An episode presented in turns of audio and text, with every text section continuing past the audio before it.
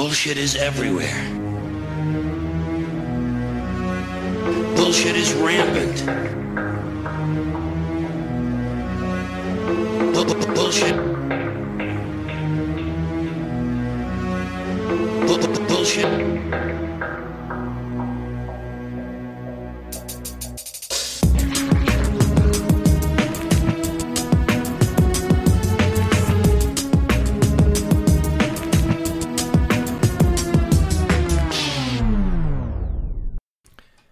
Welcome back to Bullshit Filter the News, episode 23, this day of our Trump, November 5th, 2018. My name's Cameron Riley. I'm doing a solo show today, going going into it by myself because Ray is stuck. Just emailed me, gave me some bullshit excuse. Uh, what's this? I'm two miles from my house but can't get to it. Some power lines are down, so the road is closed. They told me to come back in two or three hours.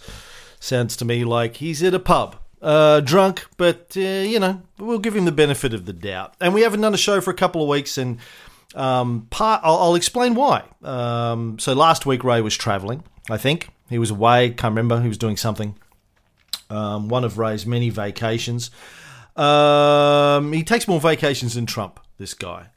Um, but the week before that was my fault. Um, I, I I was hacked. Uh, my my entire identity was hacked, and I thought I'd start off this week telling you that story because it could happen to you, particularly if you live in Australia. Uh, I'm not sure how it works in the states, but uh, I, I think the risks are high everywhere. So basically, the story is this: uh, Chrissy and I and Fox had gone camping for the weekend. Our first uh, camping trip since Fox was born. Um, love a bit of camping, Chrissy and I. Um, so we're we're we're uh, in the hinterland of the Gold Coast in Queensland, hour and a half from home. Um, tent set up, dinner's on the the fire, and uh, we don't have a lot of mobile reception because we're out in the boonies. And uh, Chrissy though manages. I've got no reception. Chrissy gets um, a text message from her mobile service provider um, saying that her phone number is being ported. Um, basically, it's being transferred to another service provider, another telco. Uh, obviously, she didn't request this and was alarmed. Now, we were particularly alarmed because this has sort of happened to us once before, a few months ago. When we got back from Europe, we discovered that um, Chrissy's phone number uh, was being ported to another telco, and her bank account had been hacked and drained of funds. Um, and it, it, had happened just before we got back from Europe, um, and we were incommunicado, we were traveling, and uh, it took me like three weeks to get the money back, get her phone number back. I think she had an email address that was hacked. Um, is all part of uh, this one uh, uh identity theft. This time around, we kind of thought, uh oh, it's happening again. So, um, first thing on Sunday morning, we, we packed up and started heading back to the city. Um, and what we discovered along the way is, so in talking to uh, banks and, and tele- telecommunication providers, is that uh, we uh, both of our phone numbers had been attempted to be ported. They she managed to catch hers because of that text message before it actually happened. But mine had already been done, and I didn't even get a text message. Maybe because I was incommunicado, maybe because they just didn't send me one. I think it's the latter. Um, and our bank account had been accessed and completely drained of funds, our main bank account and um, my a couple of my emails had been hacked as well, and so um, we we had to spend a better part of a week, including that Monday when we normally record this new show, uh, fixing it all. So I wanted to to walk you through how this happens. Um, so basically, in this country, you can port your telephone number, mean basically transfer your mobile number from one telecommunications provider to another just by filling out a pretty simple form that uh, with the with the new telco provider, just with your name, date of birth, address, your account number at the old telco. This was set up by um, the industry and pushed. They were pushed to do it by the federal government. I don't know, ten or fifteen years ago, uh, because at the time they made it inordinately difficult, if not impossible, to transfer your mobile number between providers. So they kind of had you locked in, and there wasn't a lot of competition because you didn't want to lose your telephone number that you might have had for several years. And um, they knew they could just, the telcos would just gouge you. So this was pushed through. But of course, what nobody foresaw back then was that uh, in 2018, we would be encouraged by many online service providers, including our banks, to use our mobile telephone numbers for two factor authentication. Um, now that we have that, if somebody ha- can get access to your mobile number, even if it's just for a few minutes, they can use it to reset your passwords on everything. And this is what happened to us. So basically, what we found out later happened was this person, um, who we don't know who they are, but we know it wasn't just us that they did this uh, to a whole number of people. It was a widespread attack. They um, s- uh, set up a new account, new mobile account in my name uh, and Chrissy's name separately with a with a telco provider um, and filled out a transfer form online. And they must have had enough of our personal information that it was approved and the number was ported over.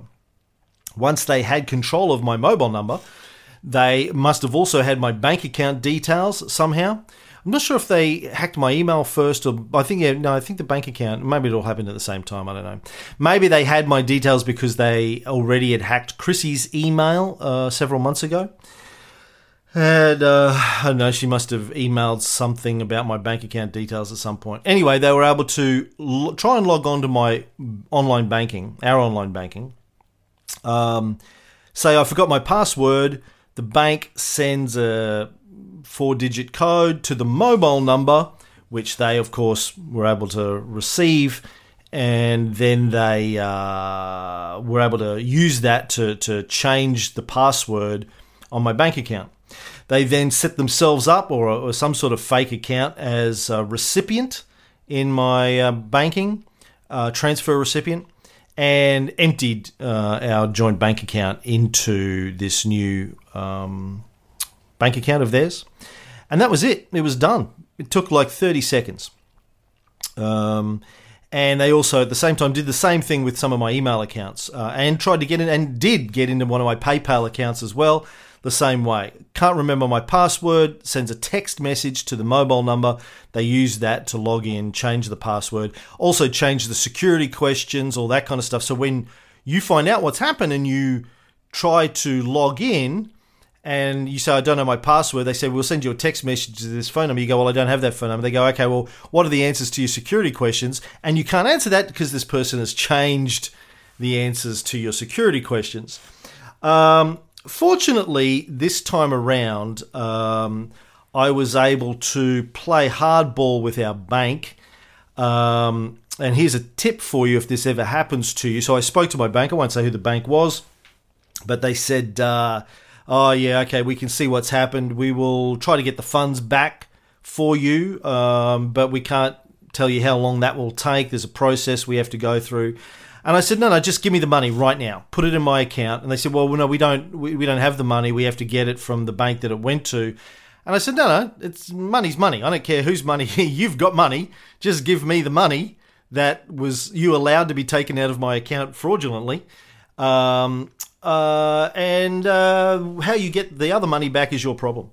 They said, well, I'm sorry, that's not that's not our process. And I said, okay, well, look, uh, I understand, but let me tell you my process. Uh, if the full funds are not in my account by close of business today, I will be uh, submitting a complaint with the Financial uh, Services Industry Ombudsman. It's a thing we have in Australia, sort of a quango, quasi government organisation set up to uh, uh, keep the telcos honest.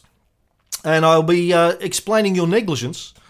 Um, the you know the fact that my wife's account, which she's also on this account, was already hacked uh, through your s- security systems uh, three months ago. You told us at the time that you were going to take extra precautions and tighten up the security on, on that account.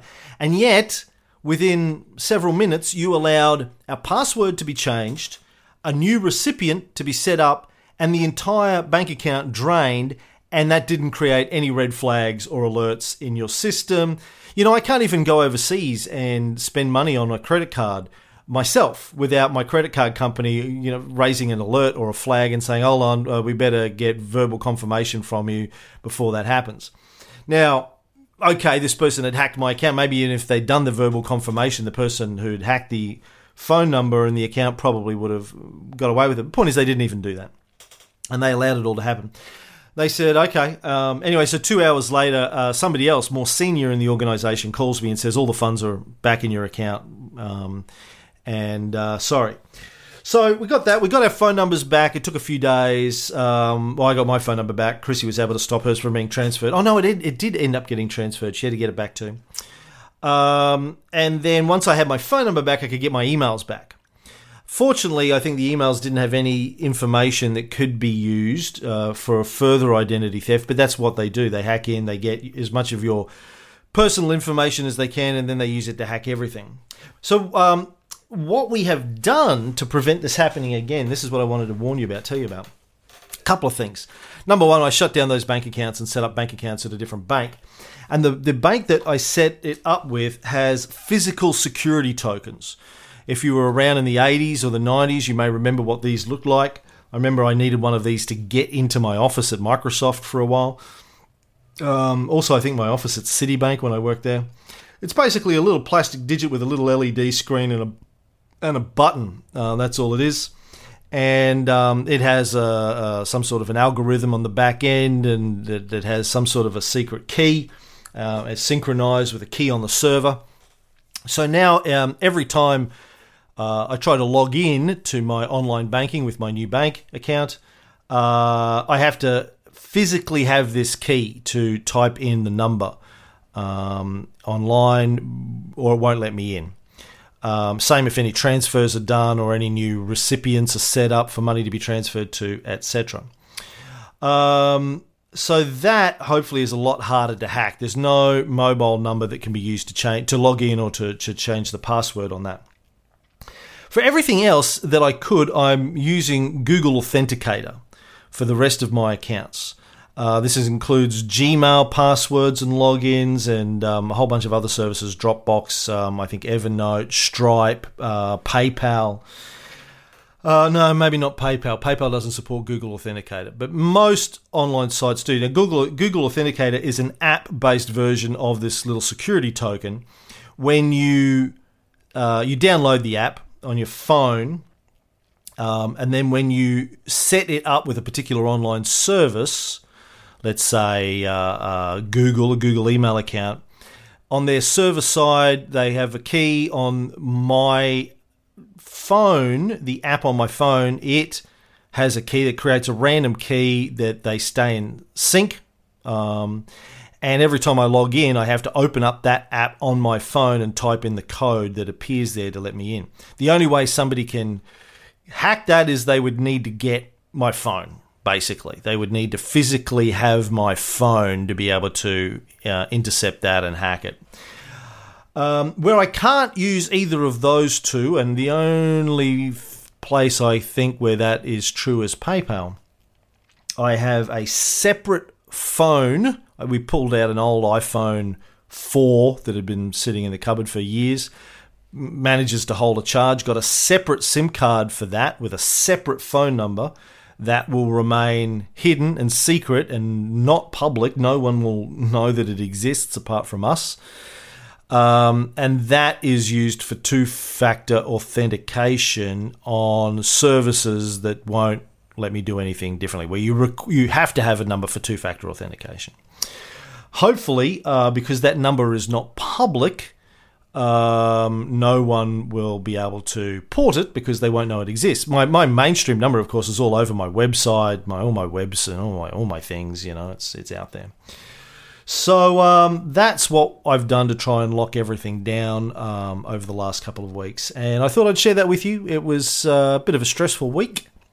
That's why we didn't have a news show. Um, literally, I had to spend better part of three or four days just uh, working out a better security system and moving everything over. And I, I still have to go file a police report. I haven't got around to that yet. Not that they're going to do anything, um, but uh, good just to have it. Because one of the things that you also have to do is then contact the credit agencies and say, don't let anyone uh, open any new credit applications with my information. Because again, they, if they get enough of your details, they can open up a line of credit in your name. They can fake your identity to do that. That's and you know you can end up with hundred thousand dollars of debt on your name. Fun, fun, fun. Not sure how it works in other countries, but uh, I wouldn't be surprised if you don't have something similar to this uh, easy porting solution. I, I rang the telcos and said, What do I do to stop people from being able to port my number? Like, can you put a note on my file, a flag, say, that says, Don't port this number unless Cameron appears in person at an office of ours with 100 points of identification and proves that he is who he says he is. And they all said, no, no, we can't do that. It's all automated, it's all software based, there's no ability to intervene in the process. Um, basically, the, the number, my main number that I've had for seven or eight years that I got back, there is nothing stopping these people porting that number today. Again, absolutely nothing. They have all my information. They could port it in a heartbeat today, tomorrow, next week and I wouldn't know about it until it's too late. Fortunately, um, the worst that they can do now is actually have my phone number for a couple of days uh, because um, it's not uh, uh, accessible. Uh, it's not you can't use it for for security purposes. Anywho, that is that. Um, let me tell you about some other things. Let's talk about Monsanto. I don't know if you've seen this, but um, Monsanto, uh, or their parent company, Bayer, uh, just lost a major uh, court case in um, San Francisco. Monsanto, um, if you're not familiar with who they are, they make mostly chemicals. Uh, they're most famously they make a product called Roundup, but they make a lot of agro agricultural um, products, right? Um, poisons and fertilizers and all of that kind of stuff, insecticides, etc. So um, they make a product called Roundup. It's been around a long time. Been a lot of controversy about it over the years, um, and it's uh, whether or not it's good for you or bad for you. Um, by the way, Monsanto's been around since 1901 uh, started in uh, St. Louis, Missouri. St. Louis? St. Louis. St. Louis. St. Louis. Going to St. Louis. St. Louis. I don't know. I don't know how you guys pronounce it over there, but uh, you know what I'm talking about. Um, initially made food additives, artificial sweeteners, caffeine, vanilla. Um, anyway, but then it moved into poisons, that kind of stuff. Real poisons, not just saccharine poisons, but real poisons. Anyway, big lawsuit. So, a, a school groundsman um, in, I think, San Francisco, Dewayne Johnson, not The Rock, uh, he's terminally ill uh, and he sued Monsanto, said it was their product Roundup that gave him cancer. I think it's uh, non Hodgkin's lymphoma that he's got. In August, a San Francisco jury awarded him $250 million in punitive damages. Uh, deliberately a very, very high number to punish Monsanto. Uh, and there was also, I think, on top of that, another 39 million in compensatory damages for his pain and suffering. Now, of course, Monsanto appealed that and uh, asked a San Francisco Superior Court to overrule the jury's entire award for punitive damages. But um, she ruled last week. Um, she reduced it. She didn't uh, overthrow it out, but she reduced it, I think, down to 70 million or something like that. Um, uh, 39 million, the punitive damages. Anyway, yeah, I think he's getting 70 or 80 million all up now. She reduced it to the same as the compensatory damages. Um, and now Monsanto are going to appeal the appeal, the decision again, and see what they can get away with. Uh, there are some, there are apparently nine thousand other similar cases uh, awaiting the outcome of this trial before they have a go. And I've read estimates that if all of these cases uh, take this as a precedent and now sue Monsanto, they could be looking at hundreds of billions in damages, up to $800 billion in damages, is one number that I've read. Now, uh, as I said, the German drugs and chemicals company Bayer, who uh, I think from our War on Drugs and series, I recall first made heroin, uh, they uh, bought Monsanto for $63 billion uh, not too long ago. Now, their share price has collapsed um, after this ruling, um, but it's been collapsing for some time, honestly.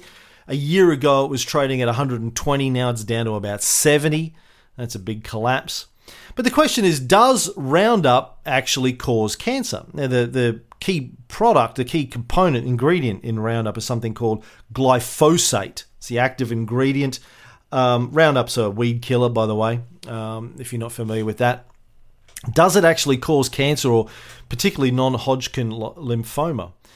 Now, uh, there's a lot of debate about this, uh, maybe unsurprisingly. Um, the, the litigation is based on a ruling that came out in 2015 by the International Agency for Research on Cancer, which is part of the World Health Organization. They ruled that glyphosate is a probable human carcinogen. But that report has come under a lot of criticism for other scientists. Now, you might say, well, yes, we've seen that before. You know, it's like climate change or tobacco was in the 50s and 60s. Scientists can be bought, scientists can be bribed. And whilst that is true, I don't think there's any evidence that that's actually what's going on here. There hasn't been any expose that the scientists that are criticizing the IARC's uh, position uh, on the take um, by, uh, by Monsanto or Bayer or anyone else in the weed killer or glyphosate industry. Uh, but it's possible. But I know people jump to that conclusion. Uh, conspiracy theories are fun. Um, and and you're probably listening to this right now thinking I'm on the take. And uh, let me tell you, I wish I was. And if anyone from Monsanto wants to contact me, Bayer, uh, let's sit down and have a conversation. Uh, I'd love to know what's on offer. But uh, no, we're not on the take. And I've, I've just been reading the science because yeah, I'm interested. My dad was a school groundsman who died of cancer. So I don't know. Maybe, maybe I could sue. I don't know. Um, so here's the background of the science that I was able to find uh, just with a few hours of research last night. Now, this IARC classification relied mostly on experiments done in mice. Uh, now, whether or not experiments done on mice are enough to draw a line to say that's also true of humans is a good question. Uh, a lot of people would say it's not. You know, if if experiments done on mice determine a result, then it might be an indicator that we should do experiments on humans. We should do some testing. We um, not that we should give humans uh, a glyphosate sandwich and say eat this and we'll see how you look tomorrow. Um, but we can do cohort research where you take a whole bunch of people and you you do some studies on them. So basically, cohort research is you take a whole bunch of people that have used glyphosate, um, they've used Roundup. You take a bunch of people that that haven't used it. You take a, a control group that's neither here nor there. You don't really know and you observe them over a period of time and, and see whether or not the people that use Roundup uh, have statistically higher rates of developing cancers versus the control group and the non Roundup group. And then you try and isolate other potential things that they might be doing, like are they chain smokers or whatever, they got skin cancer or all these other things that might cause cancers. Basically, being alive uh, causes cancer, as far as I can tell these days. Eating, drinking, smoking, anything is going to give you cancer. Anyway, um, now these rodents in this uh, study that the IRC was looking at were given oral doses of glyphosate for up to 89% of their lifespan at concentrations much higher than humans would normally be exposed to, safe uh, exposure levels. Um, Now, Four Corners, uh, investigative journalist TV show in Australia, recently did a report about Monsanto possibly covering up evidence for a link between glyphosate and cancer. So I want to put that in there um, for full transparency. Um, but on the flip side, uh, there's a bunch of scientists that say no, there is no link based on other studies that have been done between glyphosate and cancer. For example, Ian Musgrave, who's the senior lecturer in pharmacology at the University of Adelaide, says it's very unlikely that Roundup causes cancer. He said the IARC's conclusion was arrived at using a narrower base of evidence than other recent peer reviewed papers and governmental reviews. For example, there was the Agricultural Health Study done in the US. They followed more than 50,000 people over 10 years their, their report came out this year, 2018. They said that in the populations with the highest exposure to glyphosate, there was, uh, if any, risk of cancer. It was exceedingly small. It also showed that the risk of non Hodgkin lymphoma from uh, exposure to glyphosate was negligible. Not just them, in 2015, Germany's Federal Institute for Risk Assessment said that glyphosate was neither mutagenic nor carcinogenic. Then in 2015, also, the European Food Safety Authority concluded glyphosate was unlikely to pose a carcinogenic hazard. Now, the IR, IARC, the World Health Organization's group, didn't take into account the extent of exposure to glyphosate uh, to determine whether or not it has an association with cancer, while the others did. So, how much you're taking and how long you're taking, you're exposed to it for. Um, also, studies examined by the European Food Safety Authority uh, included nine rat studies where no cancers were seen. Not even in the poor little rats. Mice and rats difference? Maybe. I don't know. But out of five mouse studies, three showed no cancers even at the highest doses. One study did show tumors, but they weren't dose dependent. So that's kind of weird, right? Um, according to this uh, study that I read, it suggests that the cancers might have been just random. You know, the the mice in that study just randomly had developed cancers, which probably happens, and it's not caused by the glyphosate. And in another study, tumors were seen at the highest doses, but only in the male mice. So research is interesting. It's, it sounds very inconclusive. European Food Safety Authority looked at 21 human studies and found no evidence for an association between cancer and glyphosate. Now, the IARC again looked at 19 human trials and found no statistically significant evidence for an association with cancer, but it did find three small studies that suggested an association with non Hodgkin lymphoma, although it wasn't even statistically significant when they did find it. But it was enough for them to say, hey, listen, there, there, there might be a connection. And obviously, juries uh, aren't uh, epidemiological experts. Epidemiology, study of causes, I think. Um, so when you have a jury trial, you're at the mercy of uh, whose attorney's uh, more persuasive whether it's the prosecutor or the defense.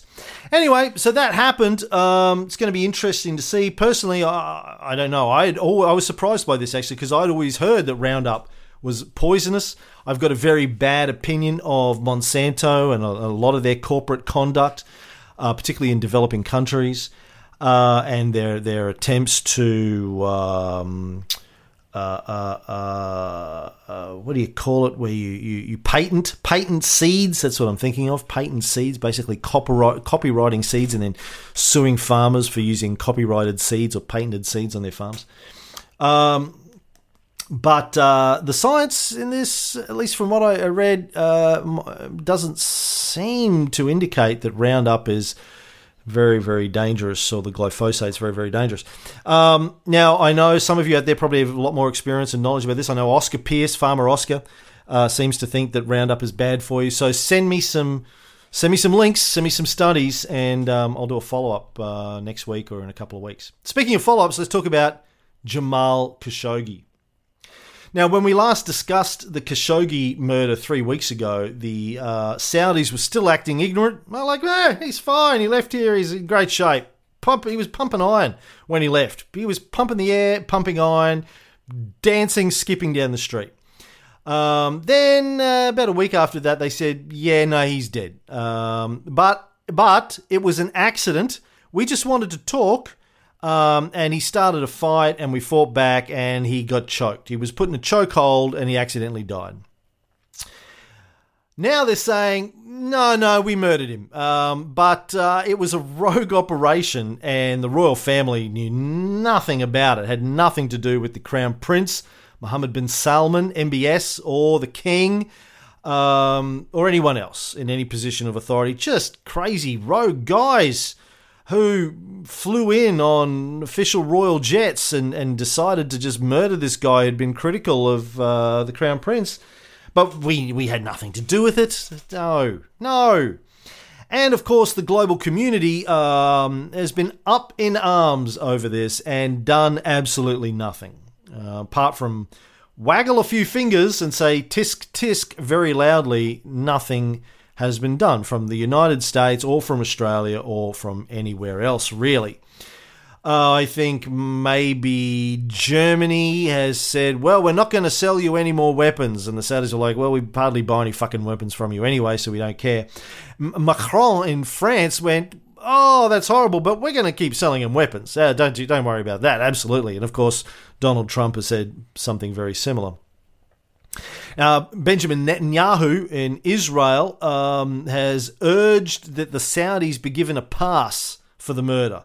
They're like, yeah, okay, it was a bad thing, but look, they're good guys, the Saudis. Now, keep in mind that the Saudis and the Israelis are supposedly mortal enemies. Uh, but, uh, you know, the, the US have been able to keep them at bay for the last uh, 40, 50 years, even though the, the, the Saudis are Wahhabi, and the Wahhabi are fundamentalist Islam, and they, they all of the, the terrorist organizations that have come out of extremist Islam. Uh, the the Al Qaeda's and the ISIS's and those sorts of organizations um, are Wahhabist and they hate the Jews. Eh, not, not, they don't hate the Jews, they just hate the Jews that are living on Arab land, as they see it. Um, and, and oppressing the, the Arabs, particularly in, in Palestine. But uh, PM of Israel, Netanyahu's gone, yeah, look, uh, we, we like the Saudi royal family. It's okay. Let them, let them off with this. Don't, don't, just, just let's be happy with the tisk tisk. This is even after CNN aired footage of a Saudi operative supposedly leaving the consulate dressed up in disguise as Khashoggi and some sort of cover up to make it look like he actually did leave. Look, we've got security footage of him leaving. He was happy, he was fine. Um, so, yeah. Now, I did mention in our first coverage of this this this Apple Watch story. Supposedly, he was wearing an Apple Watch. His iPhone was outside with his fiancee and his Apple Watch was recording and streaming everything that happened, and somehow the Turkish government got hold of this audio. Uh, and this is uh, how they're reaching all of their conclusions because of all of the information about his murder so far is still coming from the Turkish government. Now, um, what I read after that was the whole Apple Watch story is probably bogus. Um, every analysis I've read said there's no way this could happen. Certainly, uh, even if it could happen, how the hell would the Turkish government have been able to get hold of? Let's say his his his watch was streaming it to his iPhone or to his iCloud account or something. Um, how would the uh, Turkish government have got hold of that? There's no story about the fiance finding it and giving it to them or anything like that. She would have released it if she had it, I'm quite sure. So um, the story apparently was probably that the Turkish government had bugged the Saudi uh, consulate, and uh, they don't want to admit that. So they're saying, "Oh, it was his Apple Watch that recorded all of this, not that we were spying um, on the Saudi consulate all along." But uh, the Saudis are now saying it was rogue killers. Um, who are they? We don't know. Who gave the order? We don't know. What's going to happen to them? Well, the Saudis claim they've been arrested. They're saying 18 guys have been arrested and that they will be prosecuted in Saudi Arabia. The Turkey is trying to extradite them, saying, hey, it happened on our soil. We want to try them here.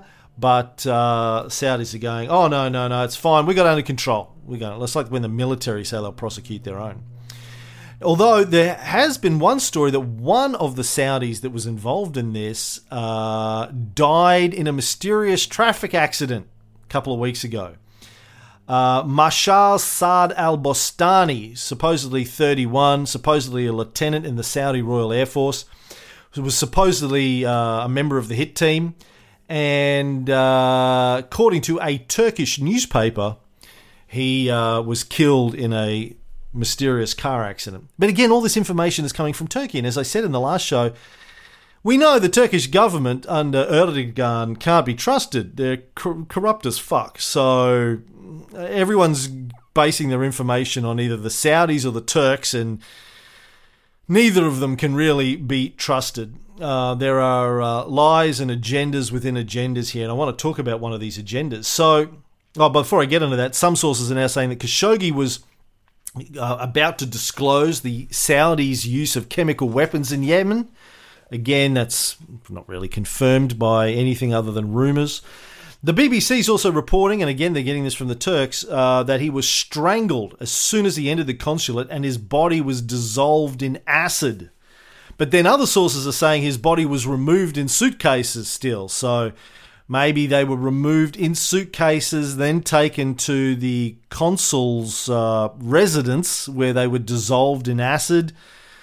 Maybe his name is Walter White, we're not sure. Um, but again, this is all coming from Turkish sources, so who the hell knows? Now, speaking of agendas, one thing that I have learned in the last couple of weeks that I thought was interesting and doesn't get a lot of talk uh, about in the media is the fact that Khashoggi was apparently the protege of Prince Turki bin Faisal Al Saud, who was, uh, I think he's the grandson of Ibn Saud, very high up in the Saudi royal family. He was the head of Saudi intelligence for 24 years, uh, resigned conveniently, uh, you might say, 10 days before the 9 11 attacks, um, which, as we know, were done mostly by Saudis. Um, hmm, yeah, yeah, and he resigned just before they happened. Hmm. Make of that what you will. Uh, he was also then the Saudi ambassador, both to Washington and to London. And during that period, like 2003 to 2007, his media advisor, who went with him, worked very closely with him, was Jamal Khashoggi. Let that sink in for a moment the guy who was the head of Saudi intelligence, Prince, royal family, for 24 years, uh, and resigned just before the 9 11 attacks, was very close friends and a working colleague with Jamal Khashoggi. Now, throughout uh, certainly this period, Khashoggi apparently was quite close to the CIA. Um, and even going back before that, he seems to have been fairly closely involved with the Saudi royals. Um, you know, as I explained in the last show, his uh, father, Ad, uh, uncle, sorry, Adnan Khashoggi was a one of the world's biggest arms dealers, very very rich. Um, and Jamal, you know, had lots of ins with uh, the royals, the Saudi royals. Now, um, that's how he ended up interviewing Osama bin Laden, was apparently something to do with his access to both Saudi intelligence and US intelligence services. Remember that Osama bin Laden in the 80s worked closely with the CIA. Uh, this, they basically funded the Mujahideen and trained them to, to fight the, the Soviets in Afghanistan. Um, and so, after he was an ambassador, uh, Turki bin Faisal Al Saud went on to teach at Georgetown University. I think he's been teaching there for 10 years, uh, Saudi relations or something. He's apparently been ordered by MBS to go on a public relations campaign now in New York and Washington to uh, wave the flag for how nice and friendly the Saudi regime is. Um, but yeah, the relationship between Turkey, uh, the the guy, not the country, and Khashoggi doesn't really get talked about a lot in the media articles that are out there. Also, we have to keep in mind too that the that MBS became crown prince only a year ago, June 2017, when he replaced Mohammed bin Nayef, who was another another another royal, um, who was the crown prince only for a couple of years. Uh, a couple of assassination attempts on him. Apparently, he might have got pretty injured by one. There was a guy that had a bomb stitched into his anus. I kid you not. And he triggered it near uh, bin Nayef and uh, blew himself up. Um, Nayef uh, got injured, supposedly, according to one story anyway, became addicted to painkillers after that, started to make him a bit loopy, which might have been one of the reasons why he was replaced. But uh, Nayef was also very close to the CIA. He was given an award by the CIA uh, around 2015, 16, something like that, for being a great friend to the CIA. Uh, I think he was also, I think he'd gone through training, FBI training uh, in the 80s as well. So these guys very closely tied into the Americans. Um, but my point of all this is Khashoggi wasn't a critic of the Saudi regime before his guys, bin Nayef, um, and and that uh, the party within the Royals was overthrown in a coup by um, MBS a little over a year ago, a little over a year before Khashoggi's murder. So he's getting portrayed in the media as a dissident journalist. But really, he was just a critic of the guy that replaced his guy. Uh, he was quite friendly with bin Nayef. He was quite friendly with um, Turki bin Faisal al Saud, um, who, you know, Saudi Arabia has been an incredibly oppressive, toxic regime forever. Um, Khashoggi didn't have any problem with this uh, oppressive regime until there was a palace coup. He ended up on the outs, on the wrong side of the palace coup. Then he became a dissident and then he got killed. But again, that story not really being told by the mainstream media. Less of a dissident, more of a disgruntled political player. Still, no justification for his murder. But again, as I predicted last time, nothing's going to happen. This is all going to blow over. They'll wait for the news cycle to blow over, and that'll be it. Last story before I go um, the Pittsburgh shooter was a Christian. Um, obviously, uh, terrible shooting at a synagogue week or so ago in the US in Pittsburgh. Um, the shooter goes by the name of Robert Bowers. Walked in, a uh, few weapons. I think one semi-automatic and a couple of pistols from memory. Eight people dead, more injured. Um, he was uh, posting before that on a social media site I'd never heard of, but it's called Gab It's a bit like Twitter, apparently, but uh, less um, uh, uh, locked down. And uh, like in terms of uh, uh, um, what they will allow, they will allow pretty much anything. They would until they were taken offline. By the way, they've been offline since the shooting. But uh, he posted on that, uh, Jews are the children of Satan, John 8:44. The Lord Jesus Christ has come in the flesh. Now, of course, as you may know, uh, the vast majority of terrorists in the United States, terrorist attacks, let's say that, in the United States in the last 10 years have been committed by right wing white supremacists or white nationalists. Um, and they're mostly Christians. Oh, hey, time to do some things. Um, they're mostly Christians. Uh, there was another shooting in the US uh, in the last week or so um, at a yoga studio in Tallahassee. That shooter also a Christian. Um, uh, uh but here's the thing: finding out that these people are Christians is inordinately difficult because the mainstream media, if if a Muslim person uh, commits a, a terrorist attack in the US, every story you read about it says Muslim or Islamic extremist, Islamic terrorist. Every story, that's how it's defined. They're an Islamic terrorist. When a Christian extremist commits a terrorist act, they are a right wing extremist or a white supremacist or a lone wolf or a loner every time. That's the story. You will not find stories referring to them very often as a Christian, Christian terrorist. Even when the guy, the Tallahassee guy, walked into a yoga studio. Uh, sorry, uh, no, he's not the one. Even the guy when the guy walked into the synagogue. That's what I'm thinking of. He walked into a synagogue. All Jews must die. Obviously, religious hate crime. He's still not referred to in the coverage as a uh, Christian extremist. He's a right wing extremist or a anti Semite. Code words, right? They don't, we don't come out, or the American media don't come out and say he's a Christian. And I think it's because if they do that, if they treat Christian terrorists the same way they would treat Islamic terrorists, they would just find themselves on the brunt of all manner of uh, hate mail and probably terrorist threats against themselves from more Christian terrorists, right? It's fascinating to me.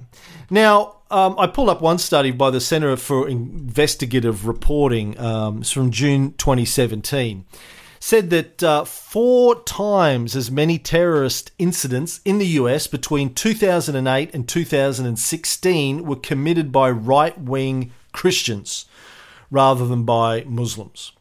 Four times as many. Except, uh, but we don't hear. Where, where's the conversation about what is it about Christianity that is making these people terrorists? You don't hear that conversation. I don't hear it anyway.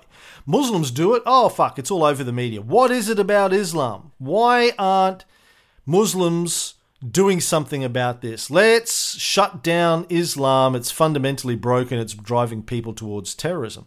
When the Christians do it, we don't hear any of that. People, and if it does come up at all, people will say, well, they're not real Christians. This is what my Christian friends will say. Well, they're not real Christians if they do that. Who says? Oh, well, I say. Well, how do you know they're not real Christians? Well, because they did a horrible thing.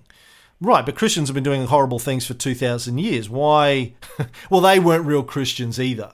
Oh, okay. So the, the guys that were popes for 1,500 years and bishops and cardinals and and and and uh, uh, missionaries to, to to Africa and Australia and, and Asia and, and, and South America who did horrible things, they weren't Christians either. No, no, no, they they they weren't real Christians.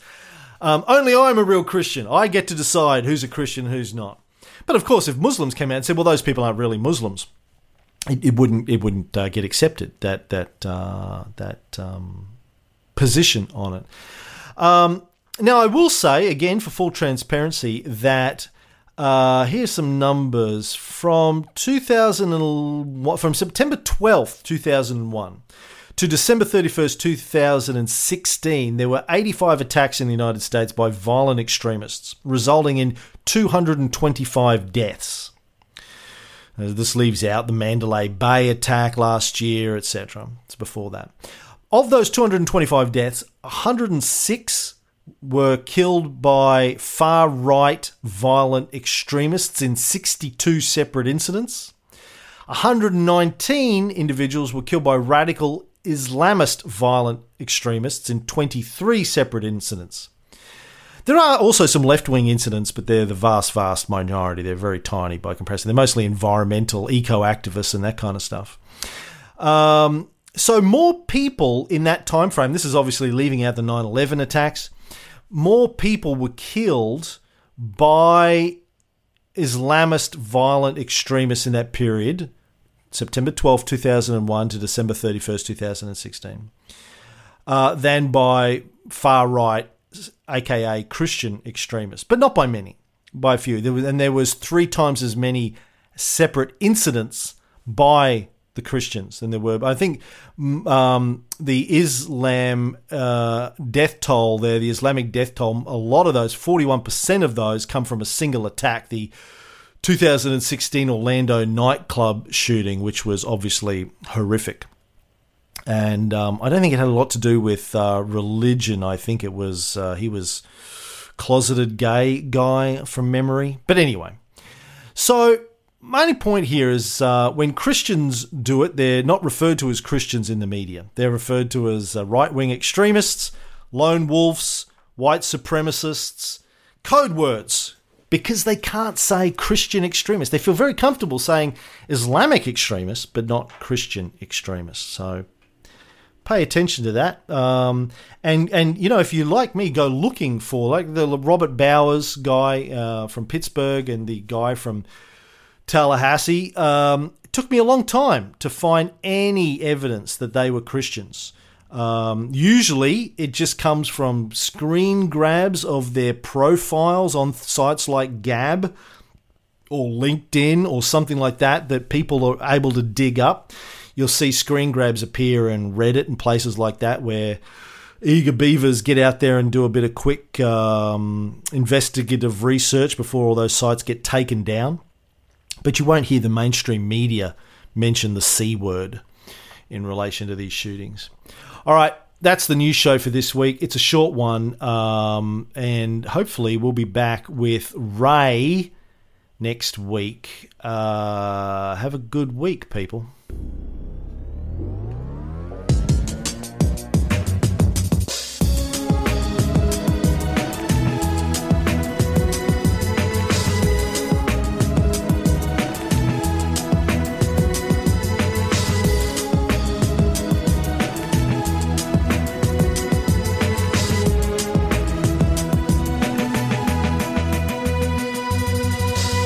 Bullshit. Bu- bu- Bullshit. Bu- bu- Bullshit.